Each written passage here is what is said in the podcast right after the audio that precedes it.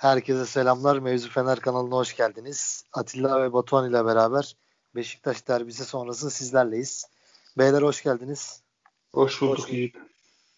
Atilla hoş geldin Buradayım. abi. Buradayım hoş bulduk. Abi nasılsınız? Keyifler nasıl?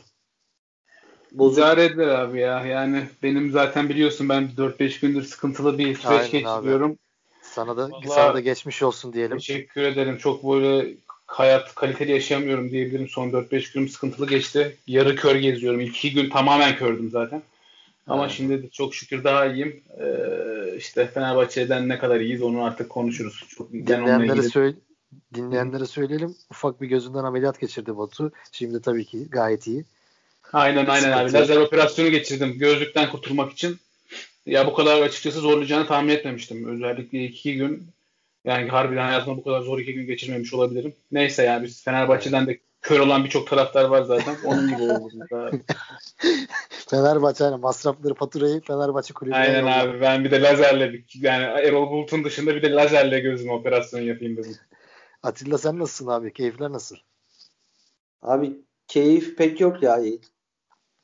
Yani keyif olacak bir şey bulmaya çalışıyoruz ama Fenerbahçe eritiyor onları. Aynen. Evdeyiz. Hava yağmurlu. Fenerbahçe kötü. Aynen. diyelim ki. Aynen. Valla kar geliyormuş yine. Artık Nisan'a gelirken bu havalar artık bir ısınsın. Bir kendimize gelelim ya. Neyse maça başlayalım. Bu kadar giriş yeter. Batu sen de başlayalım. Önce klasik tabii ilk 11 ile başlayalım. Ben saymayacağım da ilk 11'i nasıl buldun sen? Beklediğin kadro mu sahaya çıktı? Diyerek başlayalım. Abi yani beklediğin kadro mu çıktı derken e, zaten kadro birkaç gün önceden biraz sızmıştı ama ben ondan önce de tam olarak bu kadroyu ya arkadaşlarımla konuşurken e, iki gün önce bu kadronun olacağını basın sızmadan önce tahmin ediyordum. E, ama birçok kişi bunu tahmin edemeyebilir. Yani Fenerbahçe'nin 11 maalesef 30. haftaya geldik. E, hiçbir hafta şu 11'e çıkarız diyemiyorsun. E, sadece tahmin yapıyorsun. Tahminin tutması da bir anlam ifade etmiyor. Çünkü o tutmaya da bilir. E, Fenerbahçe'nin özeti de bu aslında. Beşiktaş'ın 11'ini herkes ezbere sayabilecekken Fenerbahçe her maç yapboz, yapbozu yapmaya devam ediyor. Geçen hafta Mert Hakan'la başlıyorsun. Bu hafta Mert Hakan bir dakika bile süre almıyor. İşte geçen hafta Tiyan'la başlıyorsun. Bu hafta Samatta'yla başlıyorsun. Nedenleri belli mi? Kimse bilmiyor. Caner'i kadro dışı bırakıyorsun. Geçen hafta en kritik yerde bir dakika bile oynatmıyorsun. Bugün 90 dakika sahada en çok topla buluşan muhtemelen yine odur. Yine en çok Caner üstünden oynanan bir oyun var ama bu adam 15 gün önce kadro dışı kalmıştı. Yeni kadroya girmeye başladı. 30. haftadayız arkadaşlar. Yani 5. haftanın Fenerbahçe'sini analiz etmiyoruz.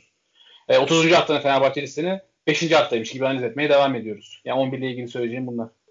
Aynen Fenerbahçe'nin 31. hafta mücadelesi galiba. Bir haftayı da bay geçtiğimiz düşünülürse 31. Aynen. hafta Fenerbahçe'nin ilk 11'ini sayabilen maalesef kimse yok. Bu da bizim şampiyonluk yolundaki en büyük dezavantajlarımızdan biri sanırım. Atilla sen ne diyeceksin ilk 11 ile ilgili?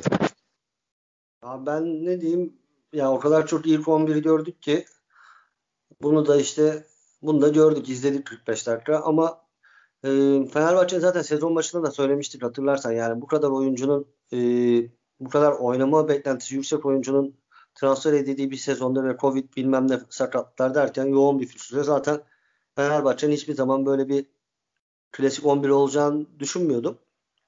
Ama asıl olması gereken ve olmayan Fenerbahçe'nin omurgası. Yani Fenerbahçe'nin bir omurgası hiç olmadı. Şimdi ikinci yarıda Atilla'nın gelmesiyle e, en azından Altay, Atilla, Gustavo, Pelkas ve Samatta şeklinde bir omurga hani kaleden forvete kadar bir omurga oluşur diye düşünüyordum. O da olmadı. Çünkü bizim e, artık yani herkesin kabul ettiği bir 9 numaramız yok. 9 numaramız olmadığı için de e, her maçta farklı bir oyun planı, farklı oyuncu tercihleri görüyoruz. E bu kadar olur mu? Bu kadar da olmaması lazım. Yani şeyin Batuhan'ın söylediği gibi yani Mert Hakan bugün bir dakika süre almadı. Yani son dönemin en çok şans bulan oyuncusu almadı. Ne diyelim yani zihniyet değişmiyor Fenerbahçe'de. Teknik kulübenin zihniyeti değişmiyor. Bir türlü kıramıyoruz bu zihniyeti. Böyle de sezon sonuna kadar gidecek diye düşünüyorum. Aynen. Sonra Denizli maçını bir konuşurken sorarım da şimdi sormayayım. Bir soru soracağım bununla ilgili. Batu maç başlangıcında topu Beşiktaş'a bırakıyor, bıraktık zaman zaman. Önde bir pres yapmaya çalıştık. Sonra topu biz aldık. Beşiktaş bize pres yaptı. Maç ilk yarısı karşılıklı şekilde böyle gitti. Sen ilk yarıdan başlayarak maçı değerlendirmeye başlayalım. Abi ilk yarı yani Beşiktaş bir ara topla oynamada %80'e 20'ye kadar çıkmıştı. Ee, yani topu biz mi bıraktık yoksa Beşiktaş topu aldı mı? Açıkçası ondan emin değilim çok fazla. Biz evet topu inanılmaz almak için e, çaba sarf etmemiş olabiliriz ama Beşiktaş da zaten buna çok izin vermeye niyetinde değildi. Yani öyle topa güzel baskı yapıyorlar ki öyle planlı ve organize şekilde e, baskı yapıyorlar ki yani ben oksijen tüpü alasım geliyor evin içerisinde bazı noktalarda. Yani çok iyi alan daraltıyor Beşiktaş. Tüm sene yapıp yaptığı şey zaten bu. E, bu bugün yine aynı şeyi yapabildiler özellikle ilk yarıda. E, gol attıkları dakikaya kadar bunu çok rahatlıkla yapabildiler.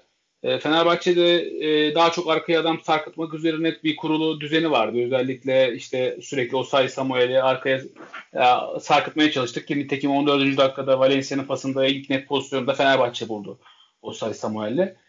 Ee, onun dışında ilk yarı ile ilgili yani çok fazla beklenti dışı değildi. Ben bunu bekliyordum. Çünkü önde inanılmaz baskı yapmam mümkün değil. Yani sonuç olarak ligin farklı ligi şu anda puan farkıyla liderlikte olan bir takımdan bahsediyoruz. Yani sadece Fenerbahçe üzerinden değerlendirmek kolay değil. Yani rakibin şu an ligin bence en iyi takımı. O 30 haftadır hiçbir şey oynamayan bir Fenerbahçe'nin de bir anda ligin en iyi top oynayan Beşiktaş'ına karşı e, tüm hakimiyeti kazanmasını beklemek polyanlacılıktan başka bir şey olmazdı.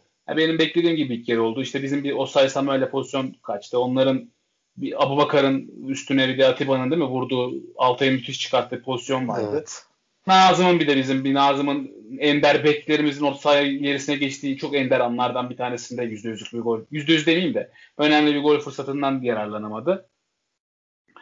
Yani onun dışında ilk yarıda aklıma kalan çok farklı başka bir şey yoktu açıkçası. Yani iki takım da istediklerini çok fazla sahaya bence ilk yarıda yansıtamadı. Beşiktaş e, topu aldığı dakikalarda bir üretici, üretim gösteremedi. Fenerbahçe'de kontrada işte bir iki pozisyon bulabildi. E, pek birbirlerini tartan iki takım vardı ilk yarıda. Söyleyebileceğim bunlar açıkçası. Atilla sen ne diyeceksin? İlk yarı başlangıcıyla maça başlangıç beklediğin şekilde mi başladı her iki takımda? Özellikle maç öncesi dün Clubhouse'da da konuşurken Beşiktaş başlangıcını bilmiyorduk açıkçası. Topu mu bırakacaklar yoksa yine topla mı oynamak isteyecekler? Sen ne bekliyordun, ne buldun başlangıç olarak ilk kere özelinde neler diyeceksin? Ya ben Beşiktaş'a dair beklediğim yani bilmediğim tek şey e, orada orta sahada Atiba ile e, Atiba ile Josef'in yanında üçüncü kişi kimdi? Kim olacaktı? Bence o e, soruların cevabını o verecekti.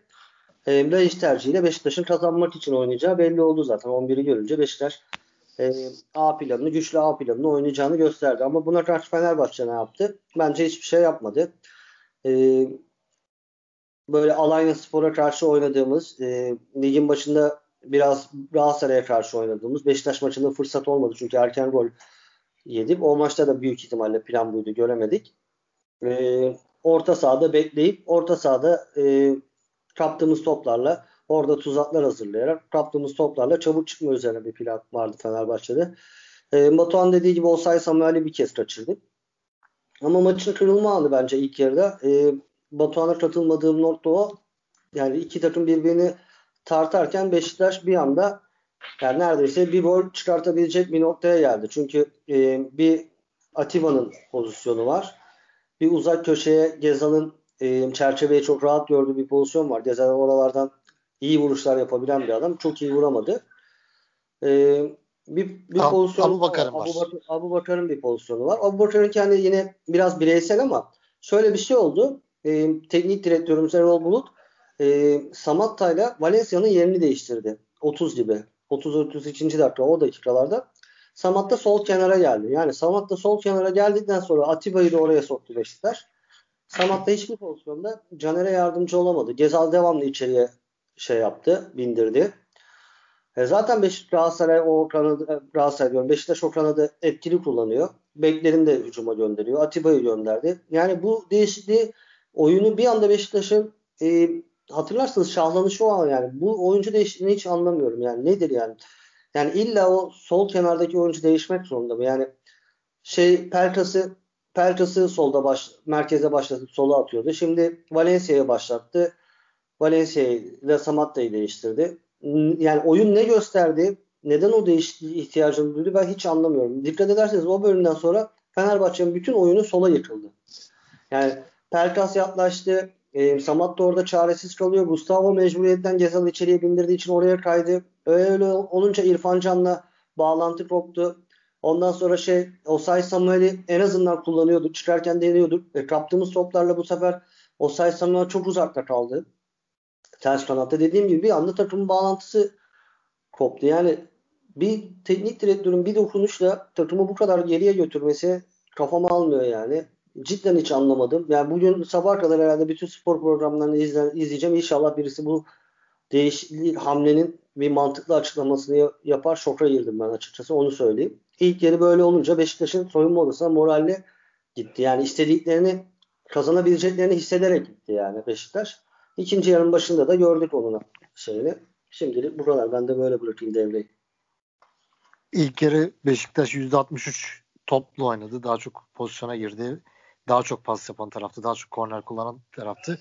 İlk yarı böyle bittikten sonra ikinci yarıda tam Beşiktaş'ın herhalde isteyeceği gibi başladı. Fenerbahçe'nin de tam tersi oyundan düşüreceği şekilde başladı. Vida'nın golü geldi ve ondan sonra özellikle bir 65'e kadar işler bizim için çok kötü gitti. O ara Beşiktaş 2'yi de bulup maçı bitirebilirdi ama sonra özellikle Ozan hamlesi geldikten sonra bambaşka bir oyuna döndük. 74. dakikadan sonra Batu ne diyeceksin ikinci yarıyla özellikle Ozan hamlesiyle beraber? Abi dediğin gibi ikinci yarıyı farklı değerlendirmek lazım. Çünkü ikinci yarı 1-0 başladı zaten. Yani 0-0 oyunuyla 1-0 oyunu çok başka şeyler olduğu için ikinci yarıyı çok fazla değerlendiremeyiz. Ee, 1-0'dan sonra ne olduğuna bakabiliriz ancak. Ee, 1-0'dan sonra senin dediğin gibi e, 60'a kadar falan Fenerbahçe tamamen dağıldı sahada. E, ne yaptığını bilmeyen e, futbolcunun yine bir anda kaosun içinde bulduğu kendini bir ortama dönüştü. Beşiktaş sağlı sollu geldi sürekli. O Altay yine kurtarış üstüne kurtarış yaptı. E, oynadığı süre boyunca ne yaptığını hiçbir şekilde anlamadığım İrfan Can çıktı. Sosa girdi 58'de ki yani siz anladınız. İrfan'ın sizce rolü neydi bugün? Tam olarak ne istedi sizce hoca onda? Atilla abi var mı bir cevabın? Benim yok. Benim Çünkü yok. neden Benim yok biliyor musun? Yani e, 6 desem 6 değil, 8 desem 8 değil. Aynen öyle. Ondan- 10 desen 10 değil. Nerede oynadığını da ben de anlamadım açıkçası.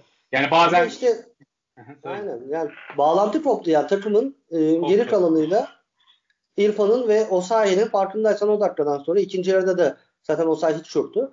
İrfan ve Osayi'nin bağlantısı takımını koptu yani. Solda oynanan, bizim solumuzda oynanan bir oyun. İki, iki kişi eksik kaldık. Çok Bu tamamen hocaya yazacak bir şey tabii ki de. Yani Fenerbahçe yine organizasyondan tamamen e, kopuk bir şekilde ikinci yarıya 1-0'dan sonra başladı ve devam etti gol yedikten sonra. E, yani ikinci yarıyla ilgili Tisserand Serdarez değişikliği bir de işte Tiam Samata değişikliği olduktan sonra ne değişti? Abi yani bence çok bir şey değişmedi. Fenerbahçe'de Ozan Tufan oyuna girdikten sonra ne değişti? Bence yine çok fazla bir şey değişmedi. Evet biraz daha kaos oyununa döndü. İşte oradan ben biraz Beşiktaş'ı eleştirmek istiyorum o noktada. Beşiktaş bu Hatay Trabzonspor maçında da düştü. Ya Beşiktaş 1-0 oyununu çok rahat oynayabilecek bir takım aslında. Topu rahatlıkla alabiliyorlar, iyi savunma yapabiliyorlar. E, böyle bir takımın 1-0'dayken bu kadar gitgelli oyuna dönmesi, sanki 0-0'mış oyunuymuş gibi oynaması bana çok tuhaf geliyor açıkçası. Trabzon'da da 1-0 öne geçip maçı kaybetmeleri bunun yüzünden, yüzündendi. Bugün yine Beşiktaş kendi kendine e, belki 2-3 atsaydı bambaşka şeyler konuşabilirdik ama sonuç olarak o toplar kaçtı yani. inanılmaz goller kaçırdı Beşiktaş. Abu Bakar'ın özellikle kaçırdığı gol falan çok acayipti. Ama yani öyle bir oyuna döndürdük ki oyunu. Sanki Fenerbahçe e, önde Trab Beşiktaş tüm riskleri almış beraberliği yakalamaya çalışıyor. Yani böyle bir öne giren bir oyunu vardı. O noktada da ben Ozan Tufan'ın tam dakikası olduğunu zaten bas bas bağırıyordu. Çünkü alanlar ne kadar genişlerse e, ne kadar maç koparsa Ozan Tufan da enteresan şekilde o kadar o sahada etkisi artıyor. Çünkü e, tamamıyla fuleli bir oyuncu olduğu için topla driblingi çok iyi yapabiliyor. Alan bulduğunda e, topla çok rahat alan kat edebiliyor. E, tam Ozan Tufan'ın dakikalarıydı. O da 74'deki oyuna girdikten sonra Ferdi ile birlikte e, topla birkaç kez de alıp gidebildi. E, yani onun ne oldu? Sonra işte 89'da inanılmaz bir gol geldi Ozan Tufan'dan. Yani acayip bir gol gerçekten. O dakikaya kadar kaçan goller var. Caner Erkin'in yine inanılmaz bir performansı. Bence çok iyiydi Caner. Hakemle de oynamadı çok fazla. Ee, yani çok gereksiz fauller de bu sefer yapmadı. Yani yapabileceğini en iyisini yaptı artık. Son 5-10 dakika zaten yürüyecek hali kalmadı artık. Bayılmıştı bir birden sonra. E, hiç artık etrafına bakıyordu. Yani bana top atmayanı yalvarıyordu. Ben onu hissediyordum Caner'den. Çok yoruldu. Ama yani her top ondaydı zaten. Yani diğer tarafa top gitmedi 0-1 oyununda. Ee, onun dışında 1-1 olduktan sonra da yine gitgelli oyun devam etti. Yani Fenerbahçe bugün 2-1 yapabilirdi. Bir de bir şey soracağım. O çizgiden iki tane top çıktı ya Gustavo üstü Ozan Tufan. Abi o pozisyonda bence Zalai offside'daydı. Yani emin olamadım. Böyle omzu falan milimlik önde olabilir. Yani biz o gün o gol olduktan sonra milimlik bir offside'la büyük kaosun içine girebilirdik. Ben yani tekrar bakamadım pozisyona hemen yayına girdiğimiz için. Ama acayip bir kaos olabilirdi. Neyse işin özü o dakikadan sonra işte maçta 1-1 bitmiş oldu. Yani 6 kurtarış ağlayan Altay. E, Fenerbahçe yenmek zorundayken bir puan aldığı için ağlayarak sağdan çıkan Altay'la bitirdi. Aynen oyuncuları oyuncuları konuşacağız zaten. Teknik Ati de ikinci yarı ile ilgili ne diyecek? Batu'nun da dediği gibi resmen ikinci yarıya 1-0 yenik başladık ve ondan sonra gelişen oyun. Abi orada e, Sosa ve e, Tiam bence biraz e, etki yaptı. Ne, nasıl etki yaptı? Tiam'ın girmesi, e, Sosa'nın girmesiyle Sosa daha yakın oynadı. E, orta saha merkeze daha yakın oynadı. Orada Gustavo ile bir e, ikili oldu yani. Orada tam bir ikili oldu. Perkas yani orada bir üçgeni kurduk. Orada biraz da ben Atiba'nın yorulmasına verdim. Çünkü Atiba çok force etti ilk yarıda ileriyi. Atiba da yorulunca e, biraz Beşiktaş savunması e, geri kaçtı 1-0'ın verdiği şeyle. Yani biraz daha geri, geriye yaslanınca e, Beşiktaş'ta böyle bloklar arasında bir boşluklar arttı. Beşiktaş'ın e, sihri de burada zaten. Yani kütle halinde durabildikleri zaman e, çok fazla yorulmadan topu geri kazanabiliyorlar. Ama o savunmanın geri kaçışı e, Larin de bugün çok etkisizdi. Larin'in önde kalışı e, bu, onun da altını çizmek lazım. Yani Nazım Larin'i adeta bitirdi. Hiçbir pozisyonda yani toplu ve topsuz hiçbir pozisyonda Larin'e geçik vermedi. Üstünlük sağladı. E, o yani Beşiktaş savunmasının geriye kaçışı, Atiba'nın yorulması falan orta saha biraz bize dönünce e, o boşlukları o boşlukları bence orada iyi şey yaptık, kullandık.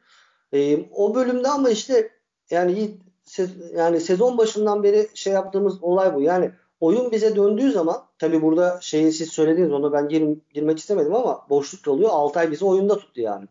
Altay olmasaydı biz bunları konuşmuyorduk yani. Bu bölümün e, analizi yani Beşiktaş savunması geriye kaçtı diyoruz ama pozisyonlar buldu Beşiktaş yani farkı arttıracak 3 olacak. 3 olması lazımdı yani. E, Serdar'ın çıkışı sonrası Tisserant'ın girişi de iyice bizim savunmayı bir afalladı. Atilla daha tepsi stoper gibi oynadı. Neyse. E, ondan sonra biz Beşiktaş'ı e, biraz oksijen bulunca orta sahada nefes alıp vermeye başlayınca Caner'i çok kaçırdı. Ve Gezal, Gezal'ın arkasına e, baya baya koşular attı. E, orada orada onu bir şekilde oradan e, bir şeyler çıkartmamız lazımdı. En sonunda Ozan Tufan'a cutback bir pasıyla çok iyi bir pastı Caner'in. Oradan bir gol çıkarttık. O e, alanı yakaladığınız zaman, boşluğu açabildiğiniz zaman oradaki en iyi oyuncu zaten Ozan Tufan. Ve ben e, maç öncesi kafamızda oynuyoruz programında da söylemiştim. Yani Fenerbahçe'nin İrfan Can olsun, Pelkas bir nebze, e, Gustavo, e, Sosa fark etmez, Mert Hakan ne olursa olsun Fenerbahçe'nin ceza sahasına girebilen tek orta saha oyuncusu Ozan Tufan. Yani Fenerbahçe Caner'i kadro dışı bıraktı. Ozan, Ozan da taca attı. En çok aradığımız oyuncu Ozan Tufan'dı. Çünkü böyle maçlarda, yüklendiğimiz maçlarda gördük ki o karambolda yani o golü yapabilse ya asıl alameti farklısı o yani Ozan'ın. Orada ceza sahasında gördüğünüz o topu dokundu. Savunma inanılmaz çıkardı. Yani Ozan'ın yapabileceği bir şey yoktu. En iyi vuruşu yaptı belki orada.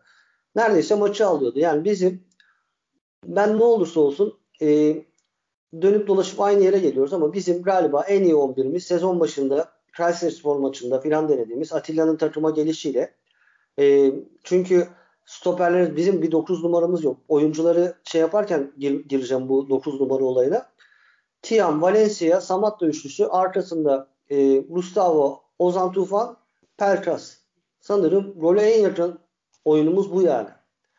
Bana böyle geliyor. E, buna en yakın olduğumuz anlarda en tehlikeli an, anları yaşatıyoruz rakip kalede. İnşallah bakalım yani maçı yani maçı bir anda e, Beşiktaş savunması geriye kaçınca maçı bir anda kazanabilecek pozisyona geldik. Altay'a zaten geleceğiz özel bölüm. Yani Altay'ın kurtarışlarını bir kenara bırakırsak yani maç son bölümde adeta elimizden kaç, kaçtı gitti diyebilirim ben. Ben bir de şunu ekleyeceğim. Ekstra. Ekstra şunu söylemek istiyorum. Tabii bu biraz iddialı bir yorum. Hoca ben Erol Bulut'tan savunmak da istemiyorum. Bu söylediğim sanki Erol Bulut'un çokmuş gibi algılanabilir ama e, şuna ben açıkçası adım kadar eminim. Abu Bakar'ı bugün al. E, Fenerbahçe'ye koy. Fenerbahçe çok daha güçlü bir oyuna sahip olur. Yani bir forvet bir takımın e, birçok şeyini gerçekten kolaylaştıran bir unsur.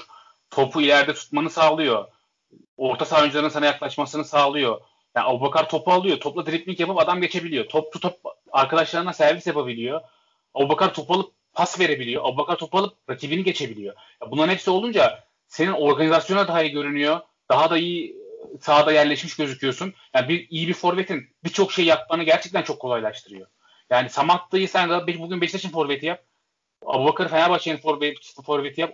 Adım kadar eminim Fenerbahçe çok daha başka bir oyun oynar. Yani bazen de futbol teknik direktörler için evet bazen oyun teknik direktör çok önemli ama bazen futbolcular çok daha önemli abi. Yani bunu söylemem lazım.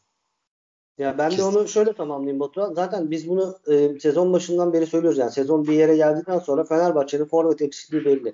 Yani Fenerbahçe'nin o yüzden çift forvet oynaması lazım. Yani hiçbir forvet rakip savunmaları tehdit edemiyor. Rakip savunmayı böyle bir çalkalayamıyor, bozamıyor yani. Ya bugün gördünüz Tiyan bir ön arka koşusu yaptı. Bir boşa kaçtı falan falan. Beşiktaş savunması hemen geriye kaçtı. E, geri dönüyorsun Beşiktaş'ta öyle. Yani Abubakar derine geliyor top alıyor. İleriye bir koşu atıyor. Bizim savunma geriye kaçıyor. Orta sahada büyük boşluk. Josef Atiba Gezal oralara giriyor. Yani Larin'in Larin'in bu kadar gol atmasının bir numaralı sebebi bu. Bak bugün biz bağlantıyı kestik Atiba ile Larin arasında. E, Larin sahada mıydı abi? Hatırlayan var mı Larin'i? Oynadı mı oynamadı mı? Bir abi Larin'le ilgili Larin'le ilgili tek şunu söyleyeyim. Ben e, dikkatimi çekti. Not da almıştım. Maç 1-0'dayken e, Pelkas'ın bir pozisyonu var. Pelkas %100 yani vursa gol olacakken e, ceza sahası içinden mesela sokan. ayağını sokan evet. kimdi? Larin'di. Yani, yani bu da bence önemli bir şey. Hiç yok dediğimiz noktada Larin bence %100'lük golü çıkarttı orada. O da önemli bir hamle Beşiktaş adına. Ama tabii ki de hücum anlamında hiçbir şey yok. Yap, hiçbir şey yapmadı yani sıfırdı. Oyunculara evet. mı geçeceksin?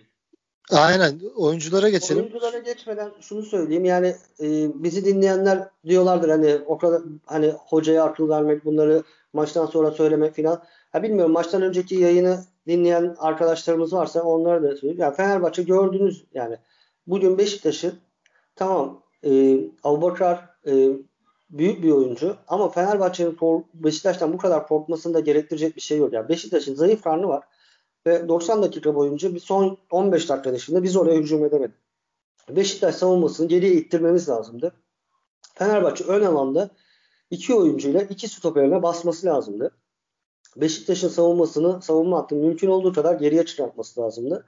Ama biz orta sahada pres yaptık. Ya orta sahada pres yapınca olmuyor. Çünkü orada Joseph, Atiba, Gezal e, ve derine gelen Abu Bakar'la topu tutuyorlar o bölgede. Topu tutunca da kütle halinde savunma da öne çıkıyor. Orada sana nefes alacak yer bırakmıyorlar. Yani Beşiktaş'ın bu sezon en zorlandığı maç Alanya Spor maçı. Neden abi? Çünkü Alanya Spor 90 dakika boyunca Beşiktaş stoperlerine çılgın bir pres yaptı. Yani Beşiktaş'ın orta sahadan topu e, ters kanada atabilecek, topu çok hızlı taşıyacak bir oyuncusu yok. Bakın bugün Laiç hiçbir şey oynamadı sahada. Ya Laiç de yoktu. Çıkana kadar Laiç hiç katkı verdi mi? Vermedi. Ni, e, o Joseph böyle bir oyuncu değil. Atiba da böyle bir oyuncu değil. Kütle halinde yani e, birlik halinde ceza sahası, rakip ceza sahasına yaklaştığı zaman oralarda etkili oluyorlar. Ama siz mesafeyi açmanız lazım. Yani Beşiktaş'ı bozmanız lazım. Geriden çıkarken bozmanız lazım. Ha belki Alanya dışında bir takım bunu bir gün tekrar yapar. Tekrar izleriz. Ya ben anlam veremiyorum yani. Bas abi. Bas yani. Çünkü topu gerçekten bizim kaleye çok hızlı bir şekilde götürmelerinin anlamı yok. Bunu yapacak adamlara Enkudu yok. Yani Mensah yok. E, Laiç'in formu ortada. E, sen, sen zaten e, sağ kanatta yetişebiliyorsun. İki kenar oyuncusu da çok süratli değil. Hücumcu değil. Yani ben anlam veremiyorum. Yani kazanmak zorunda olduğun bir maçın 45 dakikasını yine çöpe atıyorsun. Yine çöpe atıyorsun. Aynen, Erol Bulut'un artık bu denemeleri yapması lazım. Yani kaybedecek neyimiz var abi? Bir koltuğu kaldı. Başka neyi kaldı? Şampiyon ol, olsa bile sezon sonu gidecek belki bu adam. Atilla Gerçekten abi, anlamıyorum. Diyorsun ya denemesi lazım işte şunu yapması bunu yapması lazım. Bunu diyorsun da e, Erol Bulut'un açıklamalarına ben şimdi bakıyorum. Erol Bulut çok mutlu ki. Oynanan oyundan da mutlu. Alınan puandan da mutlu. Yani bir şey değiştirmek isteğinde olması için bir insanın yaptıklarının doğru gitmediğini düşünmesi, kötü durumda olduğunu düşünmesi lazım. Bugünleri ben Erol Bulut'un şu an yaptığı açıklarına bakıyorum. Galibiyeti kaçıran taraf olduğunu düşünüyor. Ee, diyor ki baskılı oynadık. Rakibi hataya zorladık. Sonlara doğru gol attık. 2-3 net pozisyonumuz vardı. Onları değerlendirsek buradan galibiyetle ayrıldık diyor senin hocan. Sen niye değişiklik falan ekstrem işler istiyorsun ki? Hoca çok mutlu. Son, son 25 dakikadaki oyundan mutlu. Son 25 dakikada ne yaptın abi? Sen önde bastın. Devamlı bastın. Devamlı bastın. Son 25 dakika zannediyor. 90 dakikayı o son 25 dakikadan ibaret zannediyor yani. Ne diyeyim abi? Peki Batuhan oyunculara geçelim abi. Ya Altay için Altay'la başlayalım tabii ki de. İnanılmaz bir maç çıkardı. Yani ben açıkçası şey düşünüyorum. Bazen diyorum kalsın işte uzun yıllar Fenerbahçe'de kaptan olsun ve şampiyonluk yaşadığımız zaman Altay'la yaşayalım ama bir yandan da diyorum ki biz bu Altay'ı nasıl tutacağız? Abi ben gitsin kurtulsun diyorum ya. Türkiye'de falan gitme ihtimali varsa gitsin. Yani şu an Beşiktaş kötü kaleci olduğu için demiyorum. Ersin'de şampiyonluğa gidiyor. Yani bir kaleci çok önemli ama Fenerbahçe'nin ana unsuru her şeyi kaleciye bağlayamayız. Yani Altay tabii ki dur ben Altay'ı çok yani şu anda Fenerbahçe açık ara en sevdiğim oyuncu. Zaten birçok yani farklı düşünmüyordur herhalde kimse. E, ama e, yani Fenerbahçe'nin oyununda kalecinin yeri dolmayacak bir mevki olduğunu düşünmüyorum yani. İyi bir oyun varsa kaleci her türlü idare edebiliyorsun ki bugün yani yakın örnek işte Beşiktaş'ta görüyoruz. Ersin kötü bir kaleci kesinlikle değil. Özellikle son haftalarda performansı da hiç fena değil. Ama bir Altay mı? Bir Mustera mı? Değil. Bir Uğurcan mı? Değil. Üçünden de geride olan bir kaleci ama Beşiktaş bugün herkesin rahatlıkla önünde olan bir takım. Ee, yani ama bunu geçiyorum. Altay giderse ben Altay adına çok mutlu olurum. Ee, ama Fenerbahçe adına bakarsak da gerçekten olağanüstü bir performans. Sene başından bu yana ya yanlış hatırlamıyorsam ya hatası var mı ya? Hatalı yediği gol var mı? Bir tane de olsun. Bir tane iki tanedir belki. Evet. Ve yani, aklıma gelen bir şey yok şu an. En az ve hata bir kalecilerine hata yapmaması için ya takımın çok iyidir. Çok pozisyon vermezsin. Zaten domine ediyorsundur maçları. Öyle bir şey yok. Fenerbahçe her maç kalesinde sürekli pozisyon veriyor. Birçok maçın da yıldızı zaten Altay oluyor. Ve bu ortamda Altay hata yapmıyor. Yani bir kaleci 10 top geliyorsa o kaleci mutlaka hata yapar yani. ister istemez hata yapar. E, Uğurcan'da görüyoruz yani. Uğurcan çok sık hata yapıyordu zamanında. Çünkü kalesine 20 tane top geliyordu.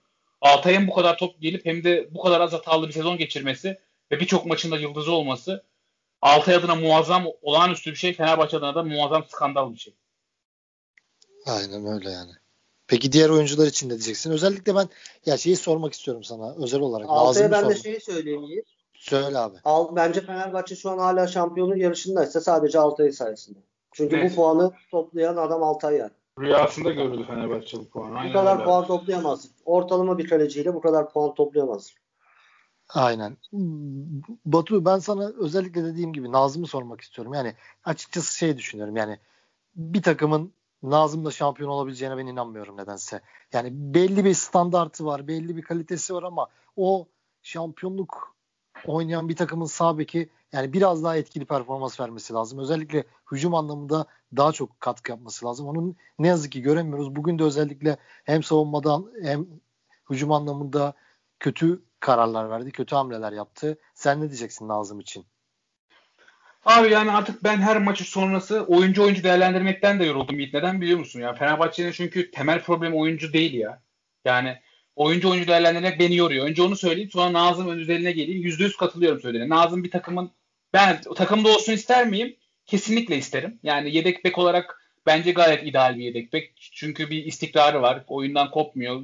Görev verdiğinde yerine getiriyor. Yedek olduğunda trip atmaz. Şener'den çok daha iyi bir sabek olduğunu düşünüyorum. Daha dengeli bir sabek olduğunu düşünüyorum. Ama bir takımın ana sabeki olabilir mi? Abi iyi bir oyun varsa o da olur. Ama yani senin bir planın oyunun olmadığı için zaten sürekli bir kaos içerisinde döndüğün noktada sen daha çok yetenek arıyorsun. E, o yeteneğe sahip bir oyuncu değil Nazım. Nazım daha çok e, yerilen görevleri yerine getirmeye çalışan, git gel oyununu oynamaya çalışan e, bir sabek. Kötü bir sabek olduğunu kesinlikle düşünmüyorum.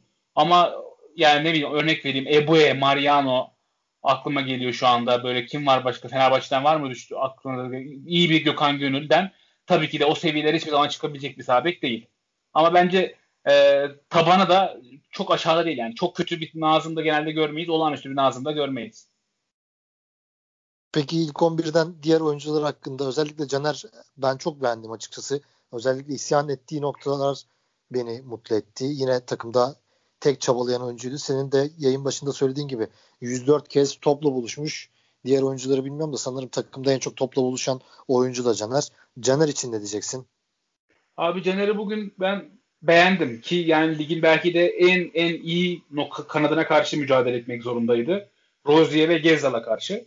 Ki Atilla abi de söyledi vurguladı 32. dakikada Samatta ile Valencia'nın yerlerini değiştirdikten sonra Caner bir an orayı tek başına artık yani ligin en iyi kanadına karşı tek başına mücadele etmek zorunda kaldı hocası yüzünden. Ve bunu yaparken bir de üstüne ondan hücum beklentisi de var. Yani Nazım gibi de değil. Yani Nazım'ın hadi hücumdan hiçbir şey beklemiyorsun ama Caner'den bir de sen yaratıcılık bekliyorsun. Bir de üstüne Gezzal, Rozier kanadını savunmasını bekliyorsun. Yani ve bu noktada Caner hatasıza yakın maç oynadı. Hakemle de çok didişmedi. Kart da görmedi. Ee, yani Caner gerçekten çok iyi performans sergiledi. Birkaç tane gollük asist pas da verdi ki golün asistinde yani tabii ki Ozan'ın şutu inanılmaz. Ama ne olursa olsun e, orada o ortaya doğru yerden e, defansın arasına doğru o pası çok fazla oyuncu atamaz. Ben söyleyeyim yani. Ozan'a o pas atacak oyuncu çok fazla yok bu ligde. E, ben çok iyi performans sergilediğini düşünüyorum. Elinden gelen her şeyi yaptı. E, bugünün en kötü futbolcusunda Pelkas olduğunu düşünüyorum. Bu, onu da eklemek isterim. E, Gençler Birliği maçında da Pelkas çok kötüydü. Biz onu biraz sol kanatta oynamasına yorduk. Ama şunu da unutmamak lazım. Pelkas sol kanatta da oynayıp da çok iyi oynadığı maçlar da oldu. Yani Fenerbahçe'nin birkaç maçta Pelkas solda çok da iyi oynadığı da oldu. Ama geçen hafta mesela çok kötüydü. E, bu hafta bence Pelkas yine çok kötüydü. Yani Pelkas'ta iki haftada bir sıkıntı var. E, bunu kendisinde görmesi lazım. E, tabii bu benim düşüncem. Siz ne düşünüyorsunuz bilmiyorum. Ama ben hiç beğenmedim Pelkas'ı bugün. Abi forvetler hakkında bir şey söyleyecek gücüm kalmadı artık. Yani Samat da oynasa Tiam oynasın diyorum. Tiam oynasa Samat da oynasın diyorum. Samat da oynayınca Sisse oynasın diyorum. Sisse oynuyor. Tiam oynasın diyorum. Fenerbahçe'nin özete forvet attı. E, Valencia'da elinden geleni yapmaya çalıştı. E, yani çok bir varlık gösterdiğini söylemek zor. Golde de hatası var. Çok gereksiz bir faul yaptı. Kritik noktada. E, yani Valencia'da vasatın altında bir performans sergiledi. Diğer oyuncularla ilgili zaten söyleyecek pek bir şey yok. Herkes yani öyle çok öne çıkan bir oyuncumuz da zaten olmadı. Atilla sen ne diyeceksin? Özellikle Altay, Nazım ve tabii ki de Caner. Altay'la ilgili söyledim yani. Bizim şu an şampiyonluk yarışında matematiksel olarak şansımız varsa Altay sayesinde. Ee, Nazım bence bugün savunma olarak çok iyiydi yani. Ee, dediğim gibi orada Larin'i hiç kaçırmadı, bitirdi. Ee, ondan sonra e, şunu söyleyeyim. Yani ben de Batuhan'a katılıyorum. Çünkü Fenerbahçe'nin sorunu zaten bu. Hiçbir oyuncusu e, bir sezon başı itibariyle bir yükselişte değil yani. Oldukları yerde bile kalabilenleri başarı sayıyoruz yani. E, Nazım'ın Fenerbahçe'nin sağ beki şampiyonluk için olur mu diye sordum. Yani Caner'i mesela hücumda daha efektif yani böyle bildiğin 3-5-2'nin kenarı gibi yani uzun bir rakip ceza sahasına daha yakın kullandığımız devamlı çıktığı bir denklemde bir oyunumuz olsa bence Nazım orada ideal olabilir. E, hatırlarsanız bir pozisyonda Abu Bakar'la da birebir hücumdaydı. Birebir kaldı. Abu Bakar'ı da geçirmedi. Yani iyi bir oyunun varsa onun bir parçası olabilir. O yüzden Nazım'ın kadroda kalması faydalı olarak düşünüyorum ama eğer Gökhan seneye bırakırsa e, oraya ilk 11'e bir sabit kesin gerekiyor. Yani bir numaralı opsiyon birisi gerekiyor. Pelkas konusunda da Batuhan'a katılıyorum. Ya, bugün e, ne bileyim yoruldu, ezildi, dayak yedi belki ondandır. Bir türlü hani o Ozan'ın bulduğu boşlukları o da bulabilirdi. Ama bulamadı. Yani e, ilk çalımı atıp ya çok geriye koşuyoruz abi. Oyunculara tek tek bir şey söyleyemiyorum. Gerçekten yani maçı görüyorsunuz yani. Çok geriye koşuyorlar. Yani benim yani herkes geriye koşuyor. Yani Pelkas geriye geliyor, top alıyor. Ee, ne bileyim İrfan Can geriye geliyor. Gustavo geriye geliyor. Sosa oyuna girdiğinde geriye geliyor. Ozan geriye geliyor. Ee, Osay Samuel gördünüz yani ileriye attığı depardan daha çok geriye depar atıyor. Değil mi? Kaç kere geriye geldi yani. Bu kadar geriye gelinmesine gerek var mı yani? Bir takımın bütün oyuncuları bu kadar geriye depar atabilir mi? Samat da geriye geliyor. Yani suç bulamıyorum artık oyuncularda Yiğit yani. Çünkü bu kadar e, gitgelli oynayan, oynayan büyük takım ben hiç görmedim yani. Bak gözünüzün önüne getirip, getirip 11 oyuncunun 11'de geriye koşuyor. Valencia da geriye koşuyor. Ceza sahasında top alıyor falan. Hepsi birden geriye koşuyor. Yani sorun burada zaten. Bu kadar geriye koşulmaz. Yani Samat da bile bu kadar geriye koşuyorsa ileride ne bekleyeceksin ki bu adamdan? Vida ile didişecek, geriye gelecek filan. Yani sorun orada bir türlü çözemedik sezon başından beri. Gol yemekten korkuyoruz. İnanılmaz korkuyoruz. Her oyunumuza yansıyor. Yani bireysel olarak Altay'dan başka artık diğer oyuncuları konuşacak bir şey bulamıyorum yani. Onları da anlıyorum. Gerçekten anlıyorum artık yani. bir şey söyleyecektim. Sinirden unuttum ama ne söyleyecektim bilmiyorum ya. Neyse aklına gelirse söylersin. Botu Erol Hoca'yı bir konuşalım. Erol Hoca'nın performansı, oyuncu değişikleri için ne diyeceksin? ee, Yiğit ne diyeceğim oyuncu değişiklikleri için abi? Bilmiyorum ki ne diyeyim ne dememi istersin? Abi beğenmiş olabilirsin. Mesela 40 kaçıncı yok 58. dakika İrfan Sosa değişikliği yine Samatta Tiam değişikliği sonra Ser, Serdar Tisar'ın zorunlu değişiklik tabi. Sonra Osayi Ozan Tufan ve aynı dakika yine Valencia Ferdi değişikliği. Bu abi arada, bence yani, tamam, bunu görünce bir saniye bir saniye ben araya, araya girip Ferdi'yi de sormak istiyorum abi size ya. Ferdi neden böyle sizce? Abi Ferdi neden böyle? Ee, yani ben 96. dakikada 5 kişinin arasında sadece ileride Tiyan varken bir orta açtı. Mesela niye açıyorsun direkt abi? dışarı neden, ya. neden yapıyorsun? Neden yapıyorsun ki onu? Zaten adamlar Kale... bekliyor. Biraz gitmeye çalışsana, ya. zorlasana. Yeni girdin be oyuna abi. Kaleye vur ya en kötü. Yani orada ne amacın ne? Yani bu kadar kolaya kaçmak niye? Ee, yani Ferdi'de de suç var ama işte yönetememekte de suç var. Ferdi'yi de yönetemiyorsun. Neyse onu ya, konuşuruz. Suç yok ya. Ben valla artık oyunculara suç bulmuyorum. Aynen abi, ben de ben ben de aynı şeyi düşünüyorum. Yani, Ondan da onu ben de hep aynı yere var, varıyorum. Ferdi'yi biz bir sezon izledik değil mi abi? Hatta iki sezon mu izledik bu sezon öncesinde. Şimdi Ferdi'nin en başarılı olduğu yer sol kenar. İçeriye gidip içeriye kırıp yani Gezal'ın yaptığının bir iki bir seviye altını yapıp asist ve gol bulması. Yani biz böyle sevdik. Yani böyle bizim hoşumuza gitti. Böyle acaba Avrupa'da bir takıma satabilir miyiz? Ferdi'den de para kazanabilir miyiz? Ya zannedersen bir maç 45 dakika falan orada gördük. Yani. yani düşün demek ki burada oyuncuyla antrenör arasında bir şey yok. Yani Ferdi ben hocam sol kenarı oynuyorum. Sol kenar ve 10 numara. Çünkü milli takımda 10 numara oynuyor. Sol kenar. Yani oyuna beni alıyorsan sol kenar yani. Yani Valencia sağda iyi. Ferdi solda iyi. Yani işte oyuncu yani antrenör oyuncuya dokunamıyor ve oyuncuların yani ne yapacakları tamamen o anki şeylerine yani inisiyatiflerine bağlı. Yani alışkanlık yok. Ezberlenmiş bir oyun yok. Birliktelik yok. Çünkü kadro devamlı değişti. Yani Fenerbahçe'nin biz biliyoruz abi bu maça çıkarken hafta boyunca konuşuldu. Herkes konuştu. Golü nasıl bulabiliriz? O sayının birebirlerinden arkaya sarkıtabilir miyiz? Bir kere denedi Fenerbahçe. Onu da bilmiyoruz yani pozisyon icabı mı oldu yoksa takım onu denedi mi? Gördünüz mü? Denedi mi? Zorladı mı orayı? Zorlamadı. Bir kere Valencia'nın uzun topu. Yok yani. Oyuncular artık yani oyuncular tabii ki yetenekli oyuncular. Sahada içinde bazı şeyleri çözmelerini bekliyoruz. Çözebilirler ama yani birliktelik olmayınca herkes dağılıyor. Bu böyledir yani. Galatasaray da öyle. Fatih Terim mesela bir taktik değişikliğine gitti. Kafasında uyuyor. İkili forvet ama onu orta saha oyuncular uyum gösteremiyor. E, Galatasaray'ın düşüşü ortada. E Beşiktaş bu kadar niye iyi oynuyor? Çok üst düzey oyuncuları var mı? Çok mu üst düzeyler bizden? Yok ama ne? Birlikte oynuyorlar. Ne yapacaklarını biliyorlar. Ne zaman derine geleceğini, ne zaman ileriye kaçacaklarını, ne zaman beklerin çıkacağı belli. Her şey belli yani. Sene kimin yerine ne transferi yapacakları bile belli yani. Bizim hiçbir şey belli değil. Yani bu seviyeye gelmiş şampiyonluk yarışında bu kadar puan toplamış takımın hoca dokunuşu sıfır. Ya oyuncu değişiklikleri tamam söyledim yani. Orada Sosa'nın girmesi oyuna bir etki getirdi. Tiam'ın girişi bir enerji getirdi. Evet ama oyun ilk yarıdaki oyun sıfır. Yani bu kadar hocasız bir takımın bu kadar puan alması bence büyük başarı. Onu da zaten yarısını Altay'a yazıyor. Yani o zaman hocadan sonra Tisserant'ı gördünüz mü Serdar değişiklikten sonra? Başı, başı kesilmiş tavuk gibi bir ara ileriye çıktı geri geldi filan falan. Yani. Hiçbir şey yapamadı. Garip çalımlar yedi. Abu Bakar'dan yediği çalım nedir öyle? Yani hazır değil evet. yani. Bir şeyin parçası değil Yiğit yani. Evet. Doğaçlama her şey. Hiç her şey şey doğaçlama. Bu, Abi şu doğaçlamaya örnek vereceğim. 1-0'dayken hatırlıyorsunuzdur belki. Beni en çok üzen Fenerbahçe anlarından bir tanesiydi bu maçta. Zalai kafayla bir pozisyonda böyle ceza sahasının ortasına bir top indirer. Tamamen evet. abi oyuncular oyuncuların dağılmasının sembolü bence o, o an yani. Evet, evet. Oradaki an komediydi resmen. Hatırlıyorsunuz değil mi o postu ki evet, en evet. aslı film oyuncudur Zalai yani sahada belki de. Evet. O bile dağıldı o anda. Yani, yani benim kanım bile eşim Hande söyledi yani bu ne yapıyor dedi ya sinirlendi o da Galatasaraylı galibiyet bekliyor bizden. Ne yapıyor bu dedi. Dedim beyin hücreleri öldü adamın artık. Ne yapacak adam? Atilla'nın ne diyeyim ben Atilla'ya? Her şey yapıyor, her şey. Bunu söyleyeyim abi. Bir değişikliklerle alakalıyım.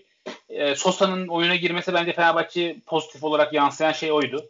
Sosa girdikten sonra en azından biraz daha e, rahat pas yapabildi Fenerbahçe. Özellikle Caner tarafını daha etkili kullanmasının en önemli sebebi Sosa'nın oyuna girmesiydi. Sosa ortadan çok aldı topları çok iyi şekilde Caner'e servis etmeyi başardı.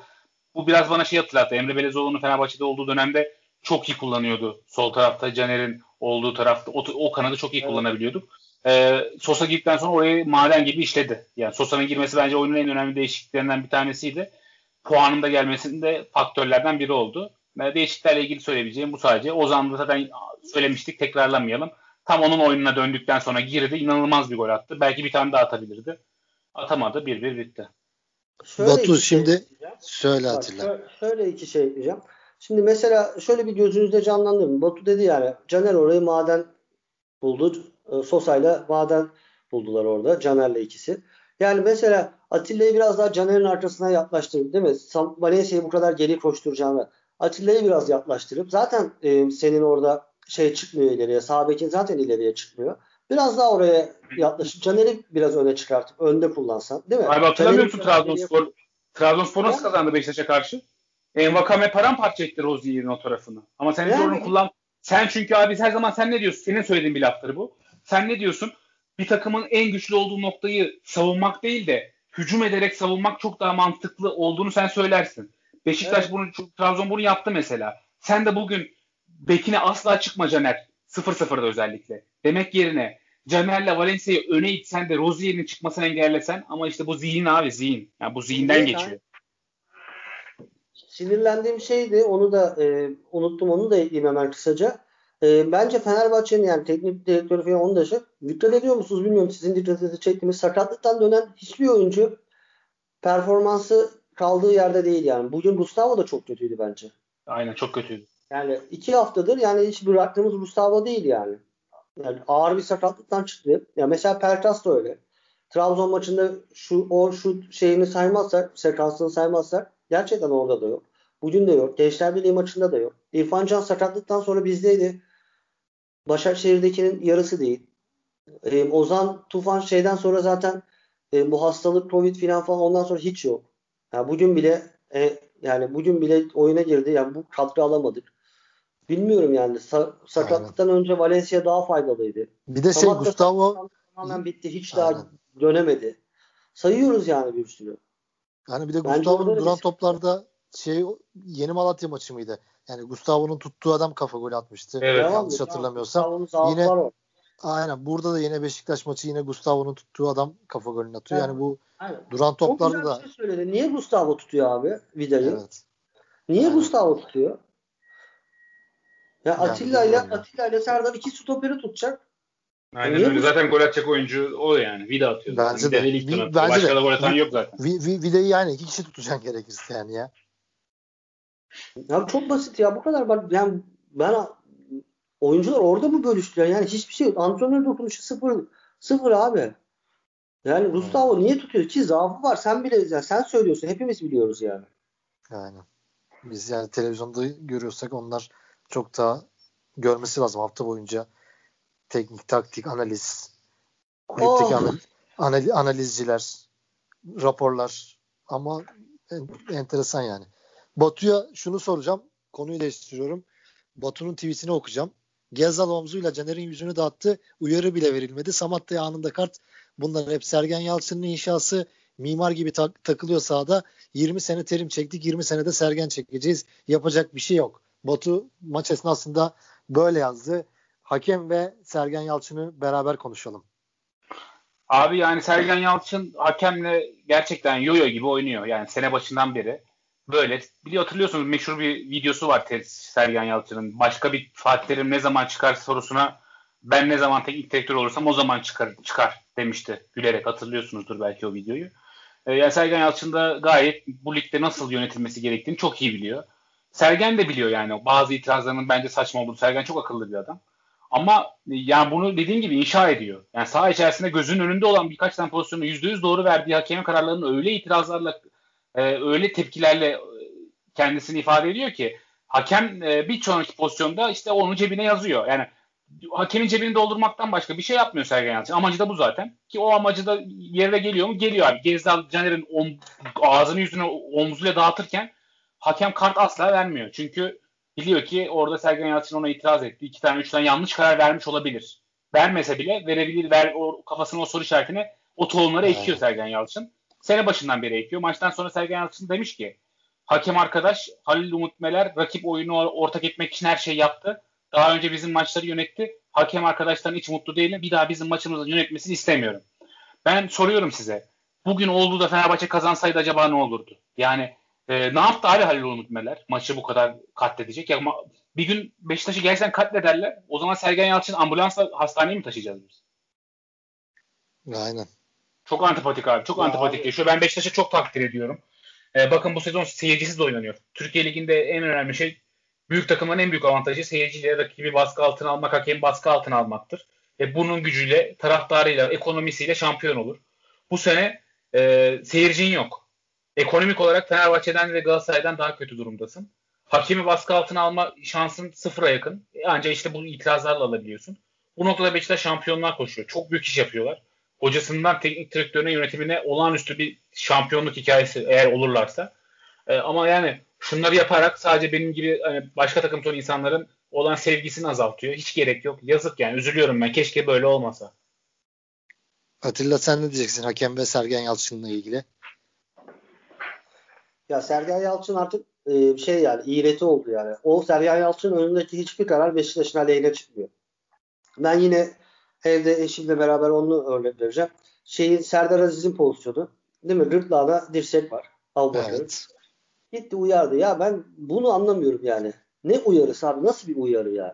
Neyi uyarısı yani? Aman biraz daha rıklağına vurma biraz daha aşağı göğsüne uyarısı yani? Mesela yani ilk faalde oyuncular der ya bir tane yaptım. Daha ilk faalim abi. Ne ilk faali adamı öldürmüşsün. İlk olsan olur sonu olsan olur. Vereceksin sarıyı kırmızıyı. Bu da öyle bir şey. Ben o pozisyonda söyledim. Bak dedim bize olursa sarıyı gösterecek. Bize oldu. Gösterdi mi direkt? Gösterdi. Aynısı bize oldu. Hemen Aynen. çat sarıyı gitti. Dediği gibi Gezal'ın oradaki omzu Caner'in yani Caner kendini çok atan bir oyuncu değil. Çığlığı geldi ya. Yani. Ben Caner'i hani bir sürü negatif yanını sayabiliriz ama ben Caner'in öyle çığlık attığını duymadım. Siz duydunuz mu bugüne kadar? Yok Omzu, öyle bir şey yapmadı. Zaten çok acayip sert bir foul abi. inanılmaz bir foul. Yani biraz zorlasan kırmızıya gider. Yani kolu açsa biraz Aynen. kırmızıya gider o foul. Ya. Adamı evet, bayıltacak hareket o. Yani ama şunu söyleyeyim. Yani Sergen Yalçın gerçekten iğreti yani. Bir Fatih Terim olma yolunun sevdasına mı girmiş bilmiyorum. Yani ama e, ben maçın hakemini çok beğendim. Hatalar tabii oldu mu tabii bak ben daha ben şimdi saydım. Ama ikinci yarıda doğru yanlış bir sürü oyuncu kendini attı. Hepsini devam ettirdi bak. Sergen Yalçın'ın e, burada tepkisini çeken o. Şey e, Larry devamlı kendini bıraktı. Atiba birkaç pozisyonda. E, bizim oyunculardan da e, hatırlıyorsunuz taş kenarında şey oldu. Gustavo böyle darbeyi aldı kendini bıraktı. Türkiye Ligi'nin yazılmamış kuralı. Taş out çizgisi kenarında falan falan böyle arkaya duruyorsun. Adam sana bir değiyor hop kendini bırakıyorsun. Aurelio getirdi bunu da Türkiye'ye. Faal alma. Onları bile oynattı. Yani oyun zaten sıkışmıştı oynamıyordu. Gol sonrası açıldı. Hakem de oynattı yani. Çok faal kaçırdı birkaç tane. Ya kaçırsın boş ver. O ne güzel top oynandı. Ve e, Sergen Yalçın Trabzon maçında da Umut Meler vardı galiba değil mi? O yüzden şikayetçi. O maçta da oynatmıştı. O maçta da bir şey yoktu ki abi. o maçta da bir şey yoktu ki. Yani, yani hakemlik ne oldu ki abi o maçta? Beşiktaş'ı bu, bu sene hakem ne zaman katletti ya? Ne oldu Allah aşkına? Bari ben desin ki Beşiktaş'ı şu maçta şu olduğu için benim tek hatırladığım Ankara gücü maçında Larin'in bir golünü vermediler. Bence çok yanlıştı. O maçta Beşiktaş kazandı zaten sonunda. Yani ayıptır. Şu yani şöyle bir hakem yönetimi bulmuş ya senelerce Cüneyt Çakır'ın daha faal olmadan düdük çalan yönetimiyle derbileri geçirdiğimiz ortamda şöyle bir hakem derbileri en azından hızlandırıyor. Cesur davranıyor. Yani şuna saygı duyulması lazım. İnşallah Sergen Yalçın'dan kastetmiyorum. Onun zaten saygı duymayacağı çok belli. Hiçbir karara. İnşallah gereken takdiri alır. Yani hakemlik hiçbir mevzu yoktu. Hakem şansı da yanındaydı. Çok böyle kritik pozisyonlar olmadı. Dediği gibi mesela Atilla'nın pozisyonu offside falan gol olsa oradan ne çıkardı? Ben ilk pozisyonun başlangıcında Caner offside gibi geldi bana orada. E, corner bölüşü. Abi, o da olabilir abi. Ama işte yani oradan yine bir şeyler çıkabilirdi. Çıkmadı. Hakem şansı yanındaydı. Ha, böyle yönetirsen belki şans da yanında oluyor. Çünkü şey yaptı. ayıptır yani bu maçta hakemin üzerinden bir tartışmaya girmek ayıptır yani. Peki artık 50 dakikada oldu kayıtta olalı. Bu bir puan Fenerbahçe'yi nereye götürür? Beşiktaş'ta hem ikili avarajı alamadık hem de 5 puanlık bir fark oldu. Yani Beşiktaş bir beraberlik bile alsa iki kere kaybetmesi lazım bundan sonra. Şampiyonluk şansımız var mı Batu? Yok abi yani bence hiç şampiyonluk şansımız yok. Ee, yani 5 puan artı 3 8 puan diye hesap etmemiz daha makul. Çünkü Beşiktaş yeniyor yani. Beşiktaş baktığımızda Beşiktaş'ın o maçı kaybeder ya da berabere kalır umudunu etmemizi gerektirecek bir sebep bize sunmadı bu zamana kadar. Ee, Galatasaray için biz Galatasaray'ı şu an yarışta tuttuk bence bu bir puanla. E, o kesin. Ee, biz yarışta mıyız? Yarışta bence değiliz. Ama ikinci olmak da değerli. En azından Şampiyonlar Ligi önelemesi oynamak açısından. Galatasaray'la maç farkını bire düşürmek önemliydi. O anlamda baktığımızda. Ne acı bunları konuşmak 30. haftada ama yani yapacak bir şey yok. Ben puan durumunu analiz ediyorum şu anda üzülerek. Beşiktaş Galatasaray'la 2 puan indirmek önemli. Çünkü Hatay'a yenildiği noktada sen yenersen Denizli en azından Galatasaray'ın önüne geçebilirsin. Yani bugün yenilseydik iki maç olacaktı hala Galatasaray'la aramızdaki fark. En azından öyle bir artısı oldu bu bir puanın. Onun dışında tabii lig yani bilemezsin abi 10 hafta var yani ya polyanlacılık bana polyanlacılığa soyunmamı istiyorsan soyunayım yani. Yok, ben, ben, Beşiktaş ben, ben söyleyeyim. Ben de ya bak ben dün şeye baktım yani puan durum kalan maçları böyle çıkardım. Kaçıncı sıradaki takımlarla oynayacağız. Fenerbahçe kalan 10 haftada yani 10 maçın 7 tanesini en alttaki 8 takımla oynayacak. Küme düşmeye mücadelesi. Yani o takımlar insanlar şey diyebilir yani. O takımlar işte canla başla oynayacak, mücadele edecek falan ama yani o takımların kalitesi malum. Herhangi bir futbol anlamında hiçbir şey vaat etmiyorlar. Fenerbahçe iyi bir oyunla onların hepsini çok rahat şekilde yener. Yani polyanacılık yapacaksak buradan yapabiliriz. Bu Fenerbahçe çok az sıra takımlarla oynayacak. Söyleyebilirim yani. Evet, ben bir şey takımlarla oynayacak da Fenerbahçe Gençler Birliği'ne nasıl oynadığını gördük. Yani ondan sonra evet, Fenerbahçe işte, aynen, sıra, evet, evet. sırası aynen. şey ifade etmiyor Fenerbahçe adına. Ha Fenerbahçe ya ben size şunu sorayım, ikinize sorayım. Fenerbahçe 10'da 10 yaparsa sizce şampiyon olur mu? 10'da 10 yaparsak şampiyon oluruz. Öyle mi diyorsunuz? Olur.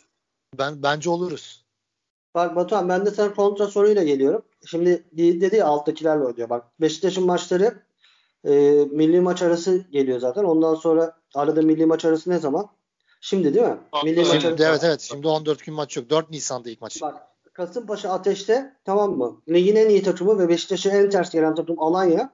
Peşinden de yine Ateş'te Erzurum'la oynuyor. 3 maç. Bu maçlarda puan kaybedilir mi? Bence kaybedilir. Sonra peşinden Ankara gücüyle oynuyor. Abi Ondan sonra Erzurum falan Beşiktaş'tan puan falan alamaz ben söyleyeyim. Tabii tabii. Erzurum yani bir şey vaat etmiyor da hani şey olur. Ateşte yani. Ne çıkacak bir Alanya yap alabilir. Bence Ankara gücü ve e, Alanya şey alabilir ve Sivas ligin şu anda orta sıralardaki en formda takımı. Sivas da hani o sezon başındaki şey yaptı. Sonra Sivas'a şey gidiyor. Sivas Spor şey değil mi abi? Hocasının bakın bakın puan şeyine istatistiklerine Beşiktaş'a karşı en az puanı ben topladım diyen takım değil mi? O yanlış hatırlamıyorum. Ya onlara geç oralara girme. Orası çizgi dışının şey, şey derin mevzu. Hatta unuttum da bir onu söyleyeyim dedim. Bak ligin sonunda da Hatay, Galatasaray, Karagümrük. 4 haftanın son 4 haftanın 3'ü. Şimdi Beşiktaş'ın burada puan kaybetmeyeceğini düşünmek bence saçma olur. Ama bunu kim düşünür biliyor musun? Yiğit'e yani Yiğit'e döneyim. Bunu Galatasaray düşünür. Çünkü bizim ortada bir oyunumuz yok. Vaat ettiğimiz bir oyun da yok. Şu ben, ben sana şunu söylüyorum. Şu milli takım arasında downsa down bir antrenör getirsek acaba derim. Yok abi geç onu, geç abi, geç onu abi, geç gitmeyecek. Bence de ya, bence de abi onda, doğum hayır, hayır, onda on yapmaktan, ya. onda onun hayalini kurmaktan daha mantıklı bir hayal. Eğer yani şurada bu bu akşam itibariyle hoca değişikliğine gitsek tamam mı? Acaba derim. Ama şu an mevcut şeyler olarak real, realite önümüzde. Onda on yapamayacağımızı da biliyoruz. Şampiyonluk yarışında olamayacağımızı da biliyoruz. E, burada bizim ikincilik şansımızı etkileyecek tek şey Fatih Terim'in e, şampiyonluk yarışında kalıp kalamayacağı. Eğer şampiyonluk yarışında kalamazsa Fatih Terim'le Galatasaray sezon sonunda çok ciddi bir kongre var. E, orada takımı yani Fatih Terim salabilir yani. Yoksa Ayrıca dördüncü sıradaki Trabzon'la da aramızda dört puan fark var sadece. Ee, yani dördüncülüğe düşmemek de önemli. Üçüncü sırada en azından kalmak gerekiyor. Yani seneye UEFA Avrupa Ligi'ne katılmak istiyorsak konfederasyon ligi mi ne var çünkü artık dördüncü oraya gidecek galiba. Tam emin değilim oraya ama Yani UEFA Avrupa Ligi'ne gitmek de değerli. Üçüncü olmak da ondan dolayı yani Fenerbahçe'nin asla böyle ligden kopmak yok. Kesinlikle ya. bir puan almanın bence tek avantajı şu oldu. En azından yalandan da olsa mental anlamda ligden kopmamış olduk. Önemli bir şey bence bu. Kesinlikle ben de katılıyorum sana. Trabzon'un Trabzon'un fikstürü bu arada en zor fikstür yani. Trabzonspor'un öyle istikrarlı bir puan toplayacağına inanmıyorum. Yani biz ne kadar iki ileri bir geri gidersek Trabzon da öyle gidecek Aynen diye aynen ben düşünüyorum. ben de öyle düşünüyorum. abi. Peki var mı maçla ilgili eklemek istediğiniz başka bir şey? Yoksa kapatalım. Abi son olarak şunu ekleyeyim. Ben maçla ilgili değil ama Fenerbahçe'nin özeti olsun bu. Ee, haftaya dediğim milyardan sonraki haftada Fenerbahçe'nin hangi 11'e çıkacağına dair bir fikriniz var mı? Net buç beyler. Kesin o şu 11 çıkar diyebiliyor musun? Ki şu an Erol Bulut'un bile yok. ya özeti bu Fenerbahçe'nin. Herkese iyi akşamlar diliyorum ben. Başka bir şey demiyorum abi. Bence Atilla de yok. senin var mı? Erol Bulut'un bence de yok. Ya Mesut iyileşirse mesela Mesut hemen ilk 11 anında atar mesela. yok iyileşmez herhalde ama aynen bence de atar. Yani. Ama yani Atilla- Mesut bugün Pelkas'ın yerine girse itiraz etmez. Ben de Yok ya kesinlikle yani. Kimse itiraz etmez yani. Pelkas bugün kötü. Abi diyoruz zaten. Bak bugün ortaya da çıktı işte. Bu 2-3 maçta ortaya çıktı. Ben en Mesut'un gelmesini çok istemeyen taraftaydım. Sorunun Mesut olmadığı zaten Mesut yokken de belliydi. Mesut varken de belliydi. Fenerbahçe'nin sorunu çok daha e, temel bir problem. Oyuncularla açıklanamaz. Ama ben de şunu söylemek Söyle. istiyorum. Yani Fenerbahçe cidden yani hiçbir şekilde şu ligden kopma olayını yapmasın artık. Yani en kötü Avrupa Ligi oynayalım. Yani çünkü gerçekten yani böyle ligden kopunca Fenerbahçe anında dağılıyor. Yani dağılmayalım çünkü sene başka hoca Fenerbahçe bir de çok transfer gerekmiyor seneye. Yani bir, bir tane yayında söyledik işte bir tane baba santraforumuz olsa yani çok daha farklı şeyler konuşuyor olurduk şu an. O yüzden yani asla gemileri yakmaya gerek yok. Mücadeleye devam etmek lazım. Ve umarım istikrarlı bir kadroyla devam ederiz ligin artık kalan maçlarında. Aynen öyle. Atilla Benim senin de var mı söyleyeceğim eklemek istediğin? Belki yüzde bir de olsa e, milli arada antrenör değişikliği başka bir beklentim yok. Ben olacağını düşünmüyorum tabii ki de. Yani Yok abi Ben de- ya, yok ne, ne teknik direktör değişikliği abi yok öyle bir şey. Erol Bulut mutlu şu anda ya bir puanda. Herkes Abi şu anda kenetlendi. Kenetlendi abi şu an. Mutlu bence Camiada tek mutlu olan kişi Erol Bulut abi. kesinlikle Nedir yani. abi bu koltuk nedir ya? Nedir abi bu koltuk?